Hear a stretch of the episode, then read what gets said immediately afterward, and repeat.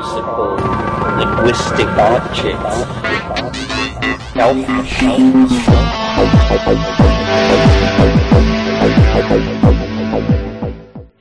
Greetings from Cyberdelic Space. This is Lorenzo, and I'm your host here in the Psychedelic Salon. And I'm really pleased today to be able to play another one of the Palenque Norte lectures that were given at the 2019 Burning Man Festival. And today's featured guest is none other than the world famous digital artist, Android Jones. Due to some technical problems a year ago, I wasn't able to podcast his talk from 2018, but the 2019 talk has come through fine, even after going through a tornado. and uh, we're going to listen to it today. As you'll hear in just a moment, this past burn was the 17th consecutive year in which Android Jones attended the Burning Man Festival. Well, if I've done my math correctly, his first burn must have been in 2002, and that was also the year that my wife and I attended our first Burning Man Festival. Of course, I've only made it a few times since, and so I have a great deal of respect for anyone who has, well, has what it takes to travel to the playa each year for 17 years in a row. Wow, only if you've done it yourself uh, at least one time can you really appreciate the commitment that people like Android Jones and his family have to, uh, well, the commitment to the entire Burning Man experience. Now, if you've already seen some of his work, uh, well, at least if you're like me, you'll essentially be at a loss for words when you try to describe the depth of his creations.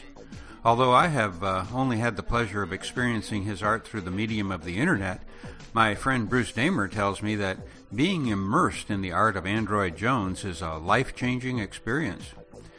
So, uh, rather than me making my own attempt to tell you more about him, I'm going to take the easy way out and read a couple of sentences from his main website, and I quote Best described as a digital painter, Jones has created an immense body of work.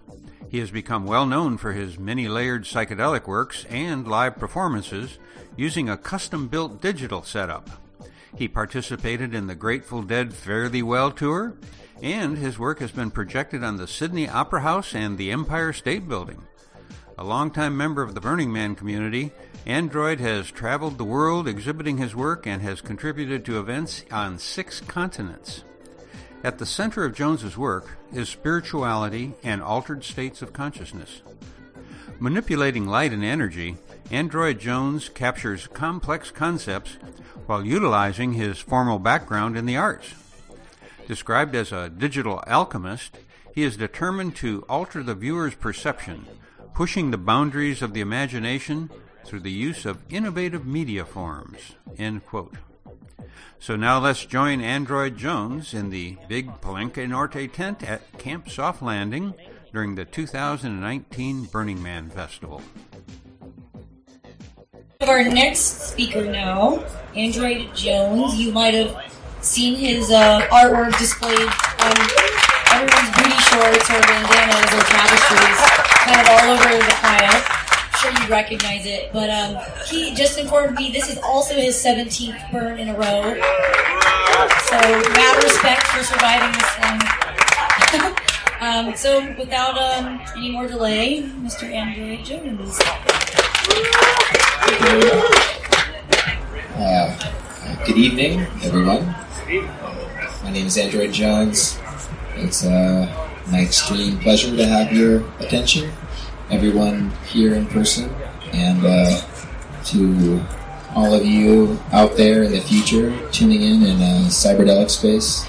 Uh, huge fan of the psychedelic salon. I've lost track of the amount of hours that Lorenzo's deep, soulful voice filled those the void of my incessantly restless mind created the soundtrack to a lot of the art that people appreciate to this day. I remember back in like 2006 how important these podcasts were to me, and so it's a real pleasure to be continuing that tradition. So big props to Lorenzo and the whole team here that makes this happen.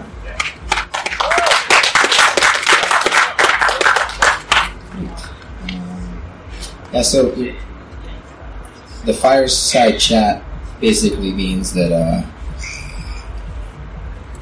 whatever I can do to spend as little time preparing for a talk as possible. or if you haven't, words are not my, my first medium of choice for expressing myself. And usually when I have some type of a theme, I just get into these like cyclical circles in my head, tripping out about it the whole time. So this allows me to just be as present and open and vulnerable with you guys as possible to give the people here the kind of information that you guys would find uh, meaningful. So we did this last year, and I thought it was pretty successful. And I just want to continue in that format. I've got a nice, intimate crowd here, so if there's, I can go in lots of different directions. Um, I try to not repeat things I've said in the past out of uh, ease. I might throw in a couple, but uh, yeah, Burning Man, 2019. Yeah. How incredibly fortunate are all of we to be here right now. What a year. What a time to be alive.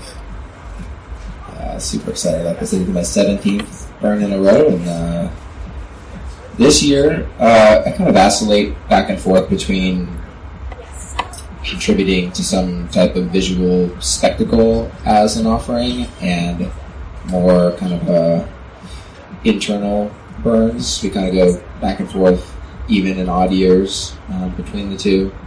Um, I'd have to say the most significantly uh, impactful visual heart spectacle that I was able to contribute to and offer to the energy of the playa this year is uh, bringing out my two beautiful children.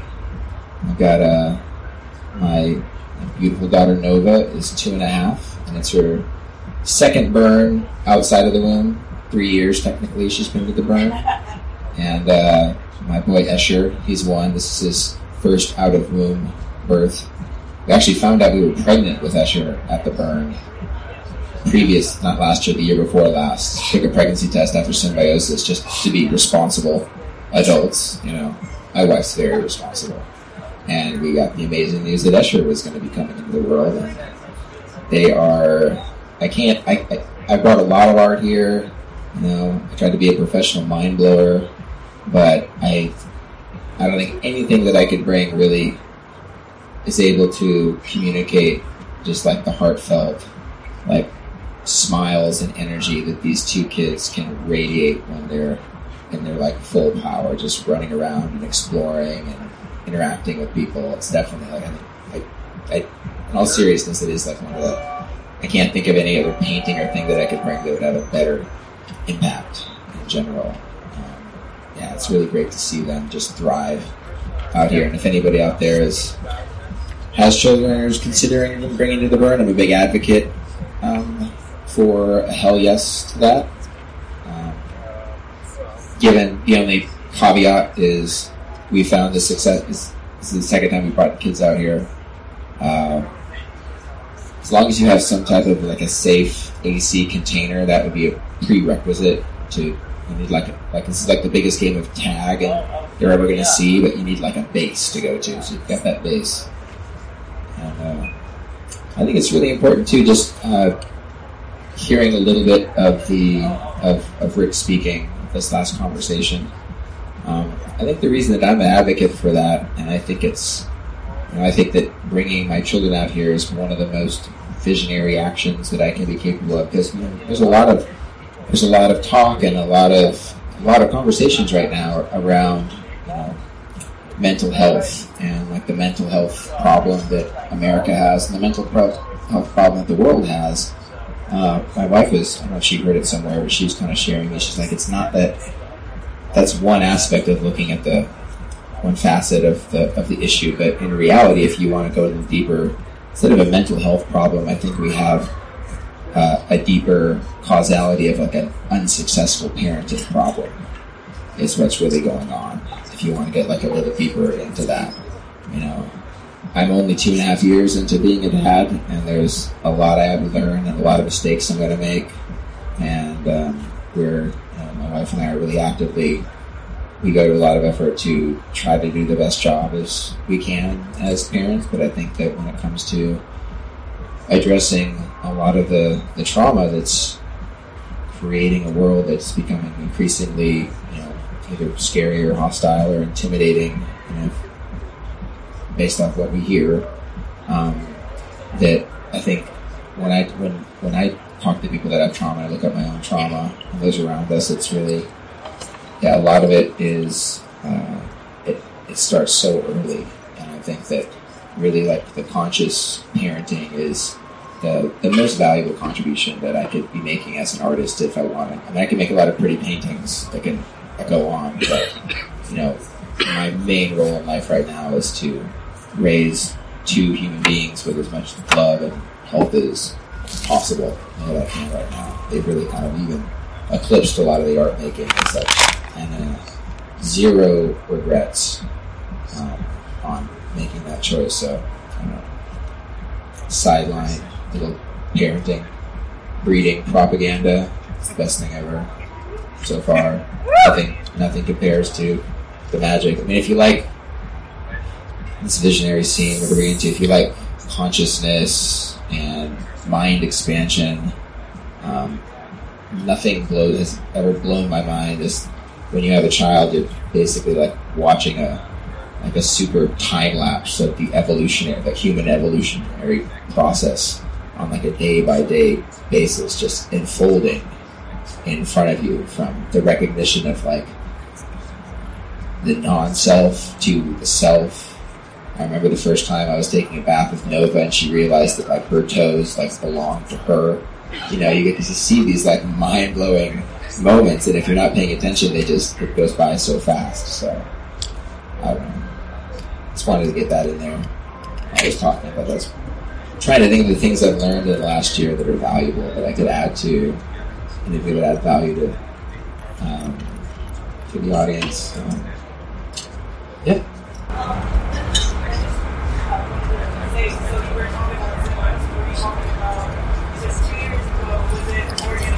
Yeah, the Oregon Eclipse. Yeah. That was a beautiful event. I really want to thank you for your contribution to the production room. Yeah. All the way from Sewanee to Oregon to.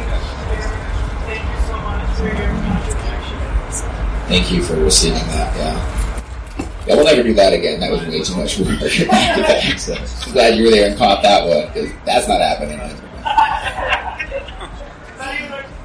Yeah. Oh no, we're going there. I'm just saying, like a, a, a back-to-back, like creative triathlon of like Burning Man, of, of, of an Eclipse festival, straight to here at the level that we were. You know, I think we had like a like five VR headsets and dodecahedrons and domes and samskara. Like that was a that was a that was a that was a that was a stress test for the team and what we're capable of. You know, I mean, you know.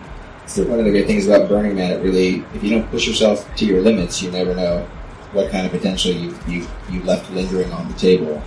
So we try not to leave too much of that um, on the table. And we also try to realize that there's a certain amount of moderation and moderation that is healthy for a sustainable journey within this community. Um, like I said, this is 17 burns. I reflect back on, you know, there's, I've, I've, I've found like some novel success in a few very isolated niches of creative endeavors that I feel that I've. I'm, when I think of things, when I think of things that I'm really good at, there's not a lot. There's a couple that I, I do I, I do somewhat well, but it's realizing that if anybody has any questions on just how to how to have a great time at Burning Man, I think that's one of my skills I realized this year. Like if I can love myself enough to also be modest. Like I'm pretty fantastic at having an awesome time. Like, I'm so good at it that I even go out of my way to create like an obstacle course of ridiculous challenges just so I can overcome them and still have a badass time coming home. You know, so far, so you know, there's a lot. Question. So yes, what what's your number one recommendation? You're having great time, I'm also wanted to thank you as a parent for that. that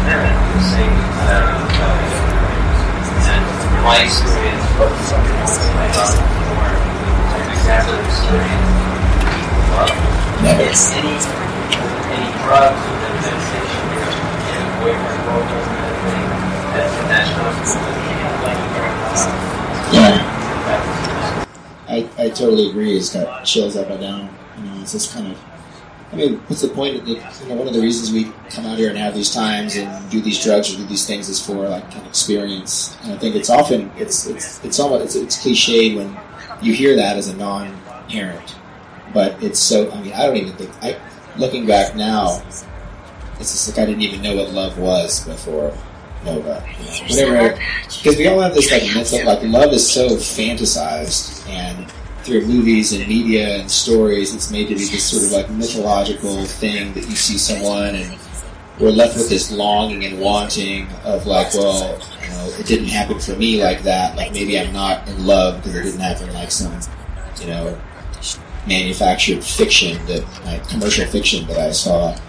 And I was kind of in the same boat. Like, you know, I'd fallen in love before, I felt that, but it, you know, never really like I didn't have that like Hollywood like movie love with, with, with anyone, you know. But you know, whatever that was, whatever I had kind of imagined in my mind that like that would feel like to look into the eyes of someone. Like when I look at my daughter, I mean, it's just the fact that I was even using the word love before. I felt, you know, almost like ill prepared. It was almost out of my purview, like what love really was, and that's something I think you can only really feel. I mean, it's it's a it's it's one of the big perks of you know being a human is that kind of experience. And I feel that I just feel that I, I, I mention it because I feel it's a little un- unrepresented, even in the visionary community. I keep trying to poke all my friends to, you know, just go for it. Just get knocked up, take the goalie out. I don't know. You have to. I mean, I, I will say it's really important to find the right partner. Like you would definitely want to do that. It's not one to willy you know, spread seeds out there. But if you you got the right one, and you're both down. I was very fortunate that my wife has always really wanted to. She's an incredible mother, and she's always really. Um, that's been it's been part of my vision most all my life to be a good dad, and it's been part of hers. And we both had really wonderful parents too, and that was, you know, the fact that we had the privilege of um, loving and caring parents that stayed together their whole lives. Uh, it's a it's a kind of experience, and it's such a precious resource these days that we felt almost an opportunity and an obligation to carry that lineage on. It's like it's like if you were teaching a certain type of a skill or a craft to be able to just try to bring those two sides together. It's been uh, yeah really meaningful.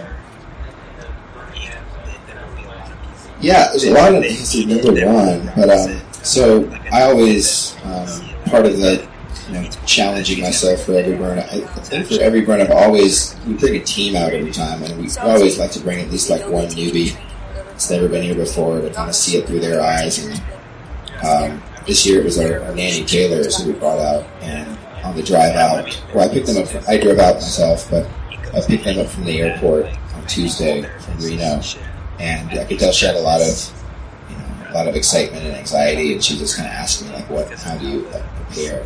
What do you think of?" And so, like some of my top hits on the advice that I gave her, and this is the same advice I gave my team. People who've been here a couple burns, and something. I, and I say it because um, it helps kind of remind me of myself. But I think I kind of started off by, you know, there's always Burning Man is uh, there. I think one of the things that makes this city thrive is that all the different varieties of friction that you will encounter here, regardless. You know, it's never always smooth, and so you're going to deal with friction within yourself, with friction with other people. Um, you're going to be there's going to be a lot of confronting, you know, situations that are challenging or difficult. And one thing I try to emphasize is like no matter what you're doing, this is, this is kind of a play off like a Barlowism, but no matter what your goal or your mission is here, whatever you think you're doing, however important you think it is, um, at that moment, you know, never never assume that anyone else's motivations or drives are any more noble than your own. You know, everybody here is totally on their own trip. You know, I try to make it a sort of like a I try to expand a blanket of not taking anything personally zone around the around the whole playa when these things happen. Um, recognizing that each of us can see our truths. Each of us have a very unique perspective to the world that only we can see, and everyone else has an alternate and meaningful view. And when you consider that, it's uh, every single person out here. There's some type of, even though it's a cashless society, understanding there is a value that can be exchanged between us within the gift of conversation and that type of opportunity. Uh, I encourage her to be really open, but also and, and recognize moments where it's appropriate to be vulnerable, and also, you know, this is not Fantasy Island.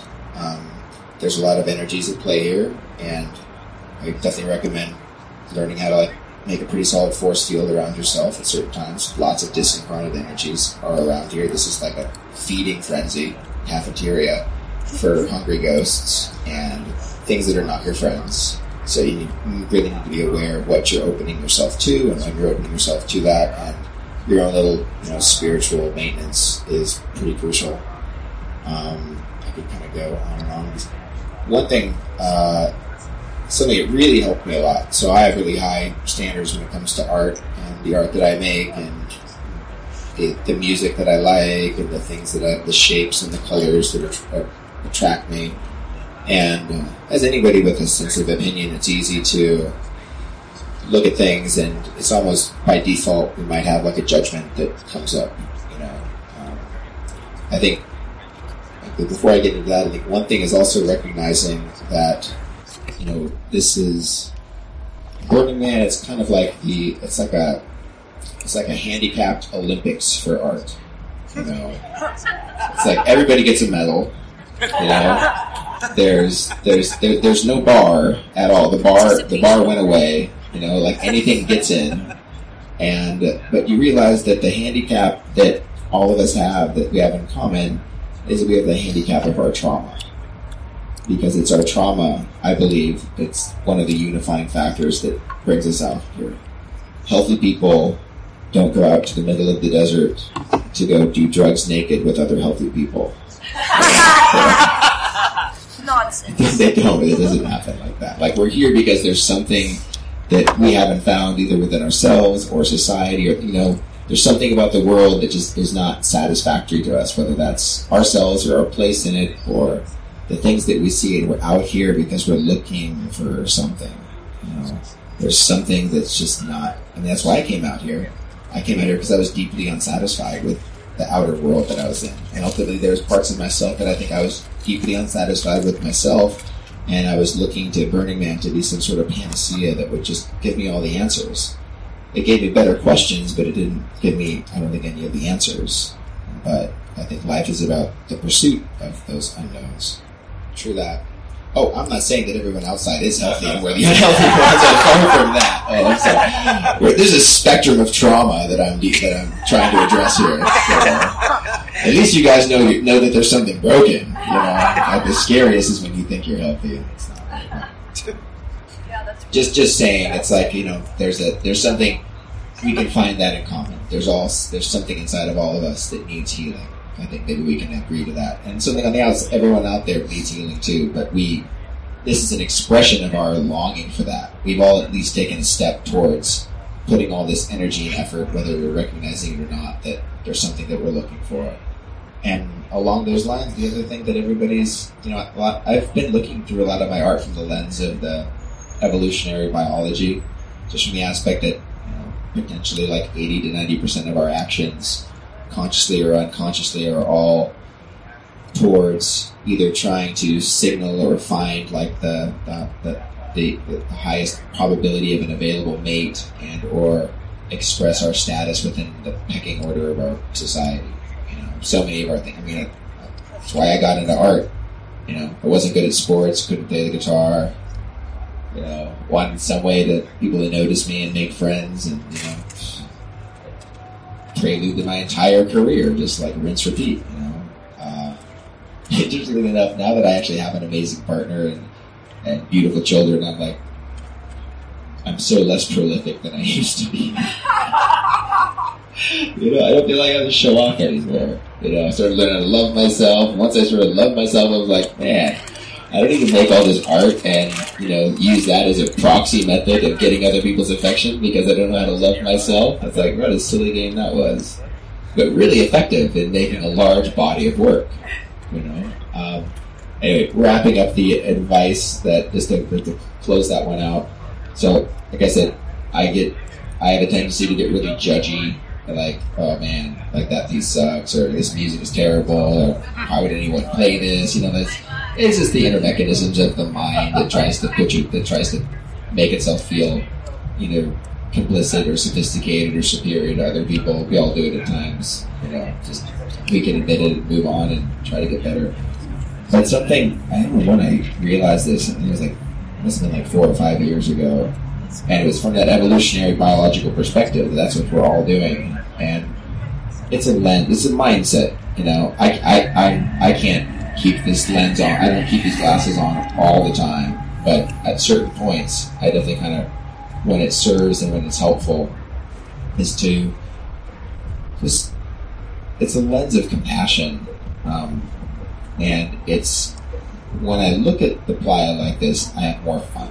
I have a much better time. I'll say that's a hack for accepting everything, but realizing that you know that thrown together sculpture like out in deep playa that you have no idea how they talk someone into setting it up, or the shitty dubstep remix of like an like an insane clown posse song that you hear you know, in a camp that isn't a sound camp that's keeping you up all night, you know, as unpalatable. And just insert the most unpalatable thing you've ever seen at Burning Man, like the most culturally, visually, audibly offensive thing that's uh, that's that has, has had an impact on you.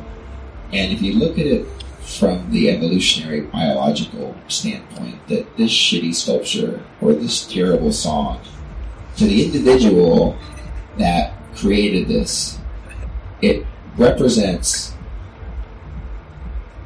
the, the highest aspect of their means, their cultural experience, the technology available, and it, essentially it's their, it's like their, their, their bird song, their love song to the universe that somebody sees them that insane clown posse remix. Like that's that's that's for that he's putting that out there for or she for one person that recognizes that and goes that's they hear it out in the playa and like that's that's my favorite man. Like that's the hope that that happens and so that everything is an expression of needing love or wanting love or wanting to be seen or acknowledged.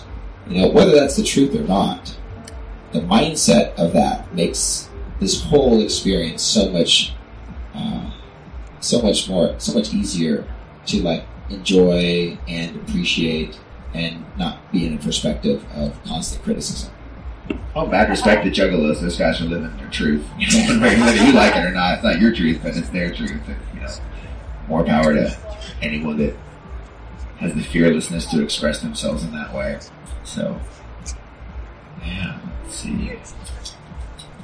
What else is going on this year? Oh, I, I brought a.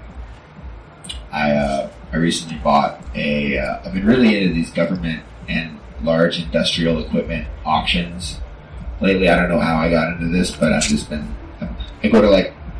I go to auctions almost like every other month like the real big like like you like show up seven in the morning on a Sunday wearing your Carhartts, you know, and you just like blend right in.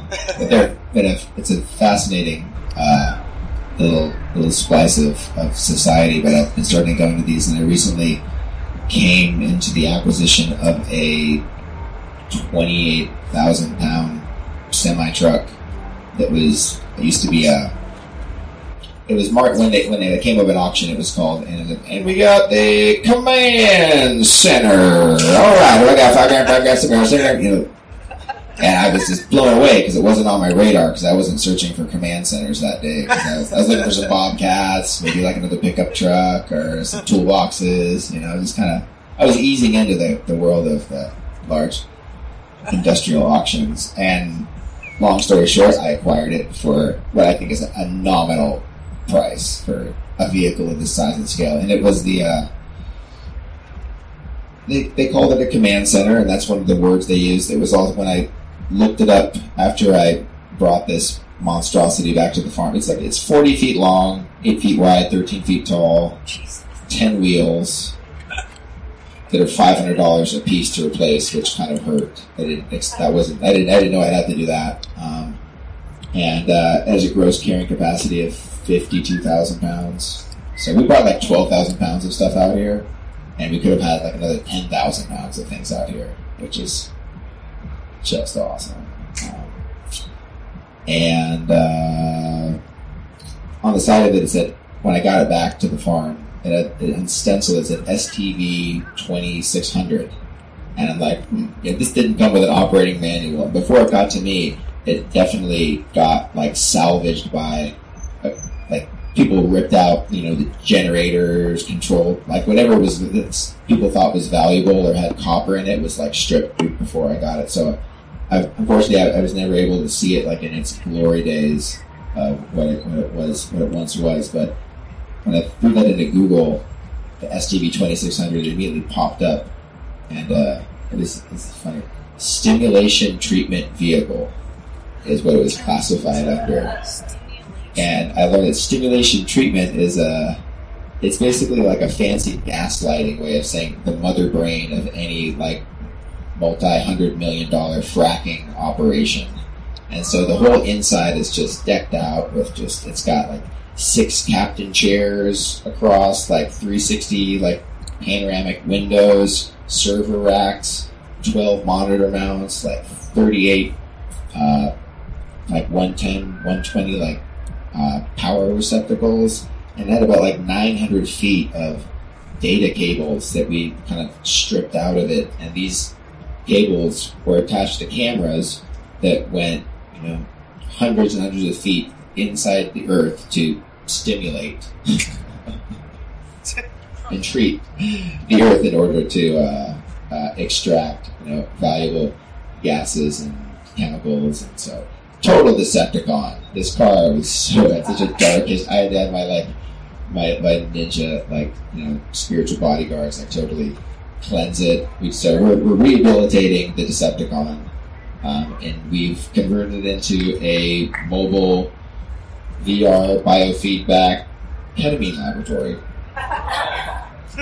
That's what we put on the taxes, at least. You know, that's, the, cover story, right? And uh, yeah, we're out here with that. Crazy. Uh, it's awesome. We finally got everything working.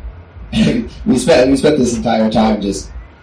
It, it took a long time to get it ready for operation, and then we filled it full of stuff. We spent most of the burn emptying it and just moving stuff around. Like I didn't even leave camp until I think I think Wednesday or Thursday was the first time I actually le- Wednesday was the first time I actually left camp for the first time, and uh, it's been a blast just working on this truck because I work on it alone on the farm and it's boring. But you're here and I have all these friends that like know have Class A driver's license and know way more than I do, so I've been developing that and. Uh, yeah, we had our first. Uh, we we also I don't know why I think I use Burning Man and these sort of challenges to get. I have a s- small team of three people that we work on microdose in the VR, and without when you're on, when you have your own team and you don't have you know the benefit of you know millions of dollars from other VCs, and you just like to self fund things on your own because you're stubborn.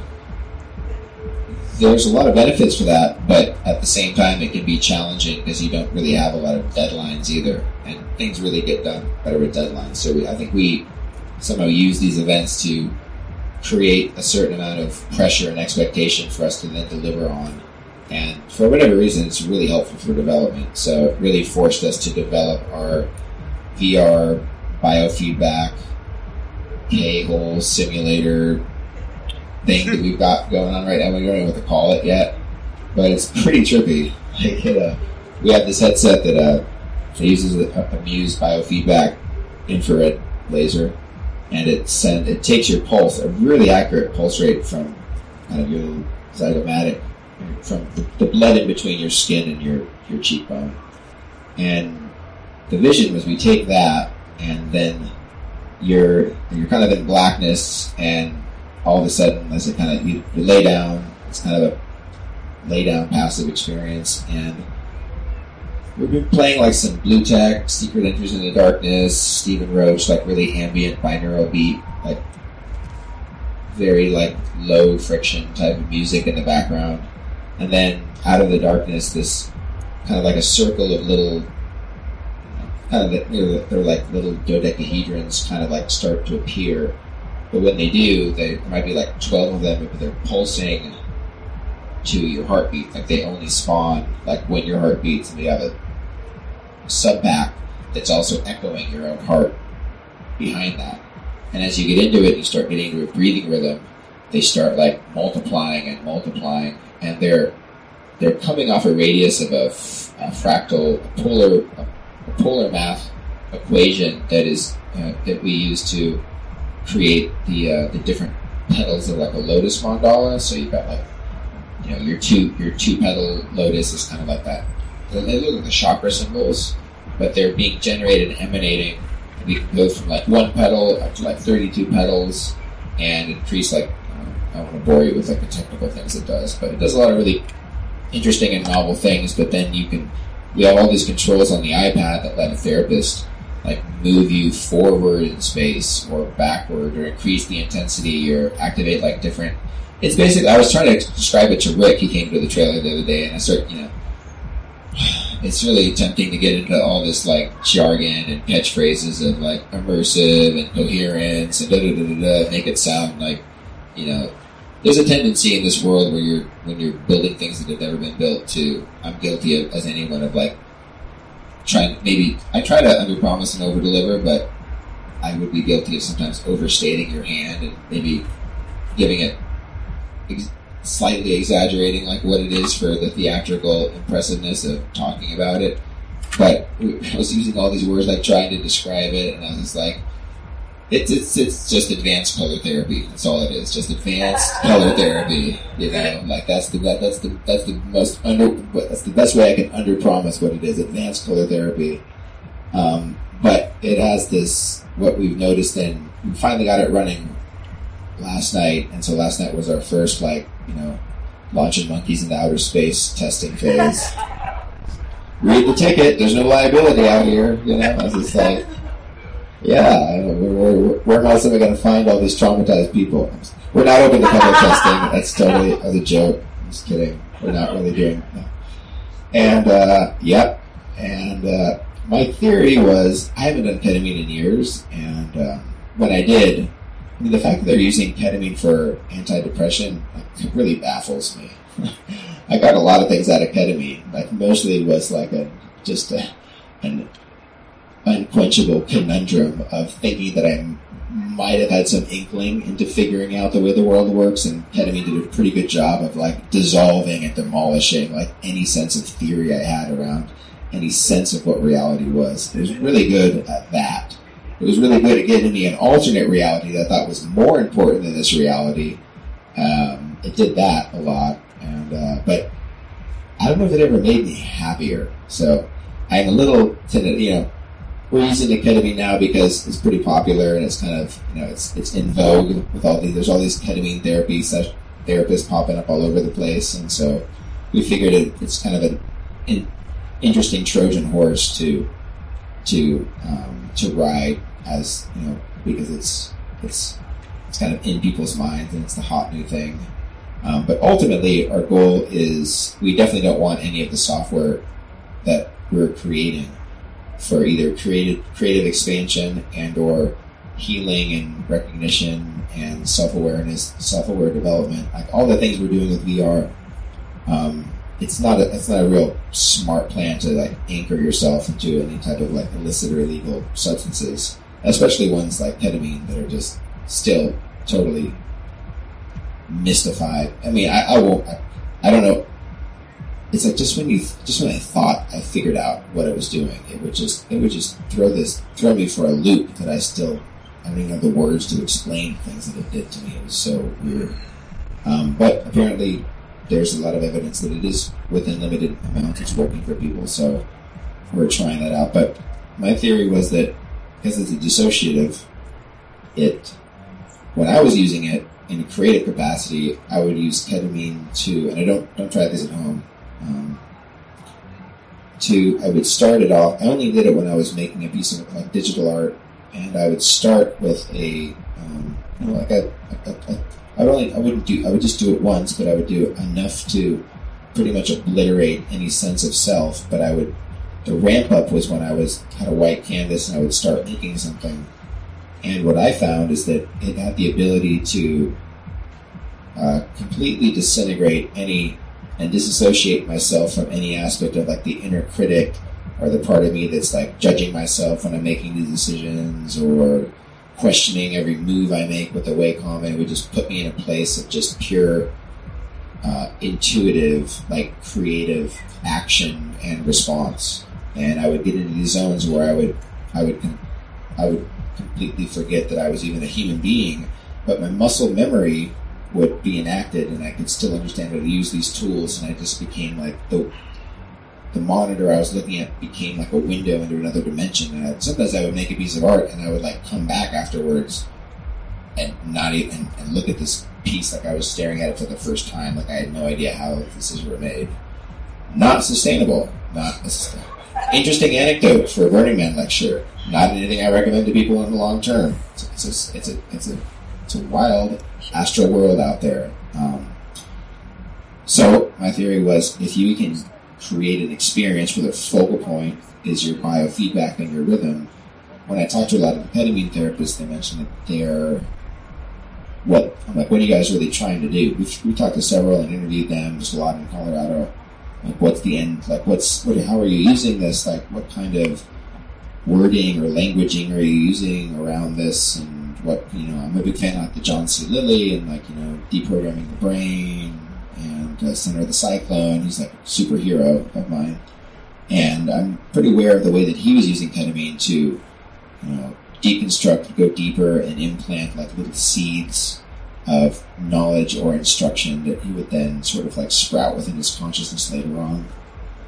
And what the, the consistent message I kind of got is that whether it's anti-depression or the, like say autoimmune, um, most of the ailments, the psychological that result in physical ailments that people have is I'm not loving themselves enough. And I think a lot of the times I've realized for me that the not loving yourself comes down to either a, a, dissatisfaction with some aspect of ourselves. We look in the mirror, we have these judgments, you know, for whatever reason that we that people have this. Um, I feel that like when when we started using the biofeedback and the heart rate, there was something about seeing my heart reflected in real time, 90 frames a second in VR, as like a pulsing, light emitting particle. That's kind of what we use.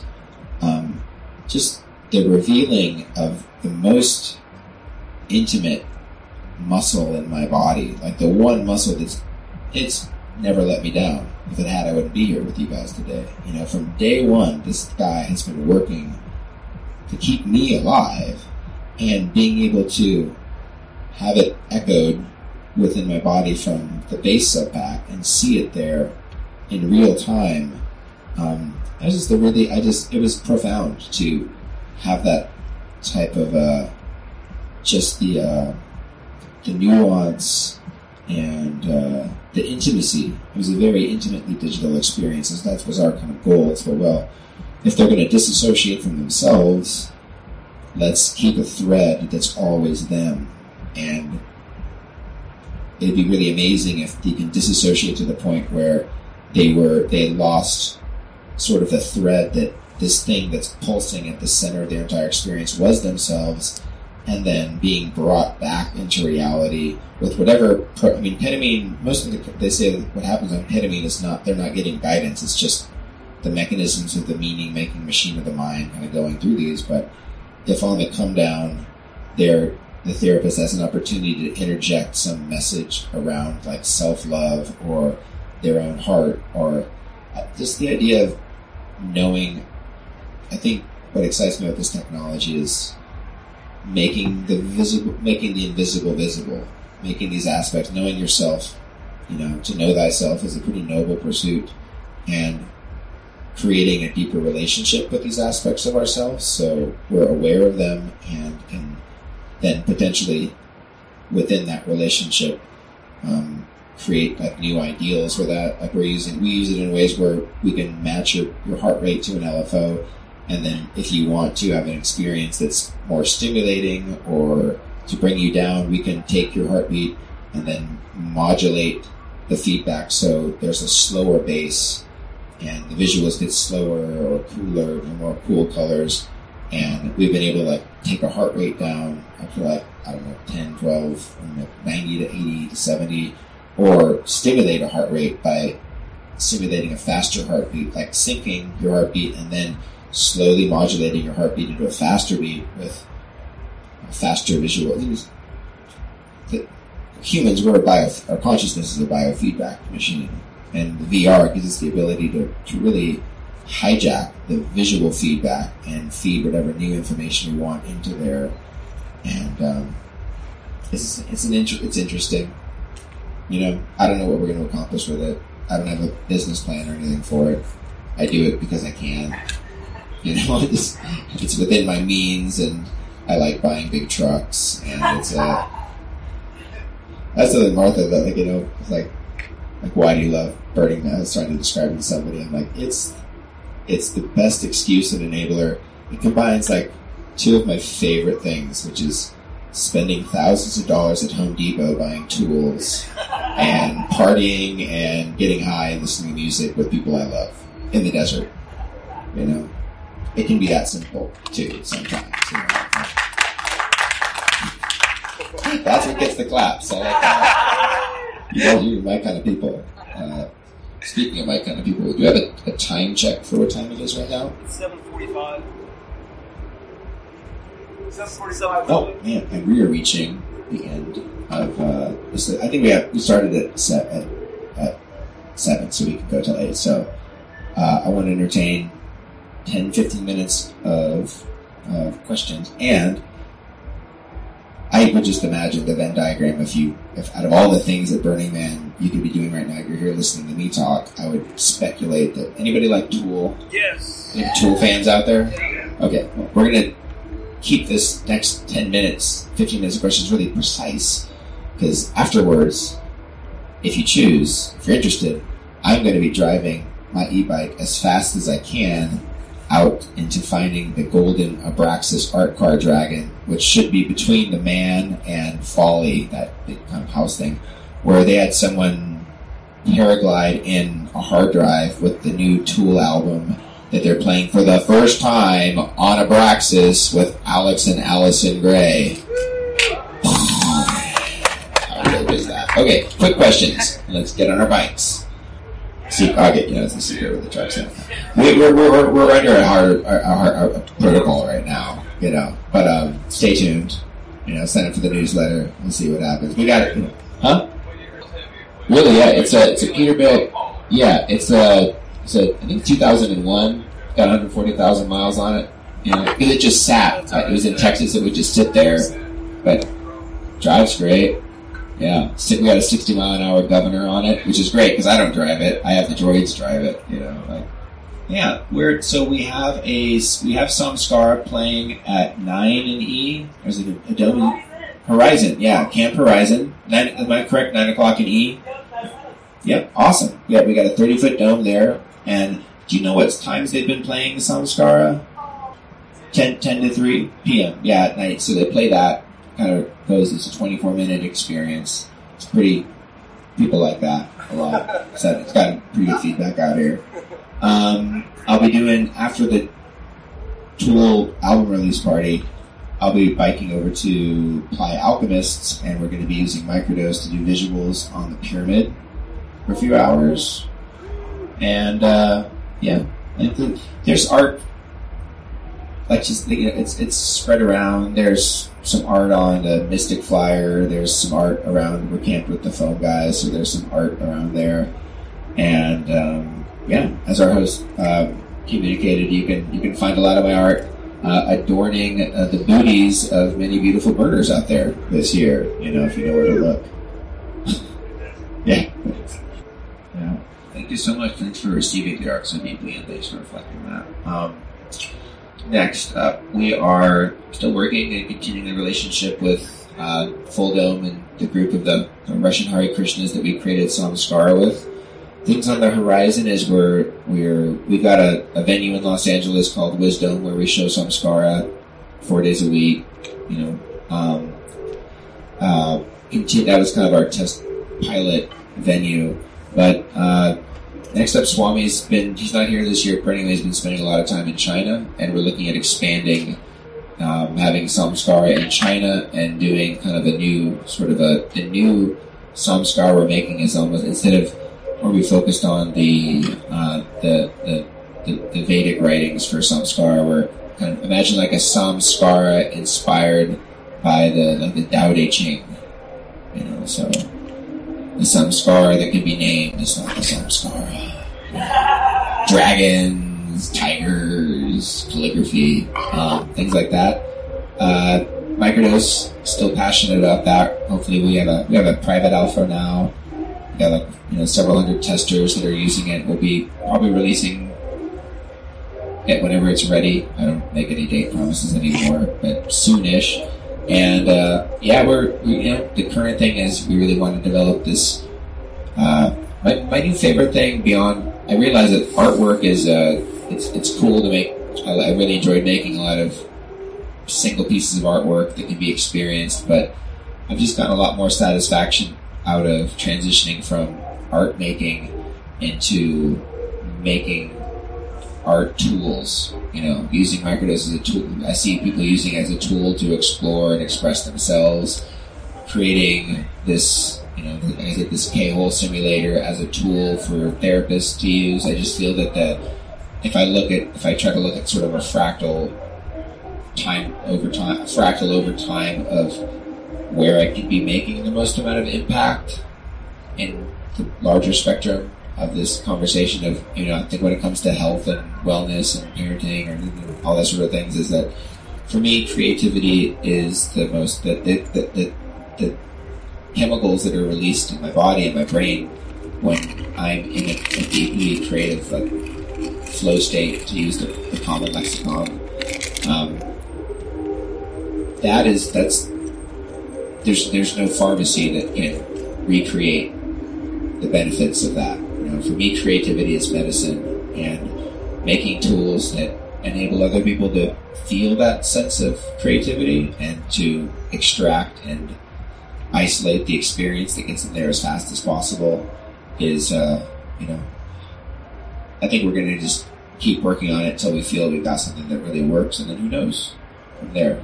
Making awesome kids. Uh, I want to make a school out in Colorado. Or probably we're going to start slow, but I'm going to make like a summer school, summer art school, like summer camp for kids. I just really just want to spend more time on the farm and just have excuses not to leave and spend time with my kids and grow grow our garden and buy more whatever and other excuses that I can buy more heavy equipment, front loaders. Yeah, go ahead it's it's out there. Know, I don't know what's going on, but I don't buy it. I don't I don't buy whatever whatever the big the, you know uh, the I, I look when I look back at like the a lot of the books that I read, you know, the geography. I think a lot of the books that I was educated with in school and public school, those mainstream, I look back at them now, they just feel like graphic novels, you know. So it's like I don't know what's going on, but I'm open to being surprised, and I definitely, I definitely, I like to entertain lots of deer. My mom says that, that I'm like, uh, I've never met a conspiracy theory I didn't like. I think that's the way that she puts it. So, yeah, I just like thinking. I like that we live in a really mysterious world, and I think that there's a lot, there's a lot more to discover than has been discovered. Yeah. All right, guys, thank you so much for your time. Uh, thank you to the team at uh, Palenque Norte for keeping this tradition going strong, and uh, thanks so much for inviting me back, you guys. And yeah, just go out there and just embrace just the thousands of love songs that all the people on this are, are putting out, and just try to get the most out of that, and, and hopefully you guys all find your opportunity to express that love to the universe. And uh, everybody out there at home, make some good babies. and bring in the Burning Man. Thanks so much, guys. I appreciate it. See you next time.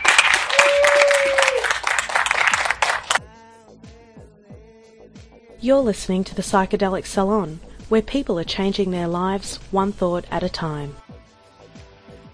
And once again, I would like to thank fellow saloner Frank Nuncio for making this recording for us. I'm sure that you appreciate his work as much as I do. Now, if you go to the program notes for today's podcast, which you'll find at psychedelicsalon.com, you'll see that I've linked to not only Android Jones's website, but I've also linked to, well, it's one of my favorite works of his. It is titled Samskara. I don't know if I'm pronouncing that's right. It's uh, S A M S K A R A. I, I think it's Samskara. And, uh, well, it's the closest work I've ever encountered that really most closely takes me back to uh, some of my DMT experiences. And, uh, well, there are nights before I go to sleep sometimes when I turn off all the lights here or get stoned and, and I watch that amazing video. You know, if you've ever smoked DMT, uh, well, you'll really love it. And uh, if you haven't yet had your first DMT trip, well, this will give you a little idea of what you have in store for yourself one day. It's, well, it's really too bad that Terence McKenna didn't live to see this video because I think it's exactly like what he once was dreaming about. Also, uh, on the program notes page for this podcast, I've embedded a two minute paste up of a talk featuring the words of Bruce Damer and the light show by Android Jones, just to uh, give you a little better idea of how his art can be embedded in live performances. Also, uh, if you're looking for some of the coolest items of clothing to wear to the next event you attend, click on the image in the program notes and uh, you'll be taken to Android Jones's store, where you can uh, collect some of the most spectacular art that you're going to find anywhere. For sure, uh, wearing one of his t shirts will certainly help you start a conversation about psychedelics with almost anybody. And uh, who knows, that may be how you meet your next new best friend. and for now, this is Lorenzo signing off from Cyberdelic Space. Namaste, my friends.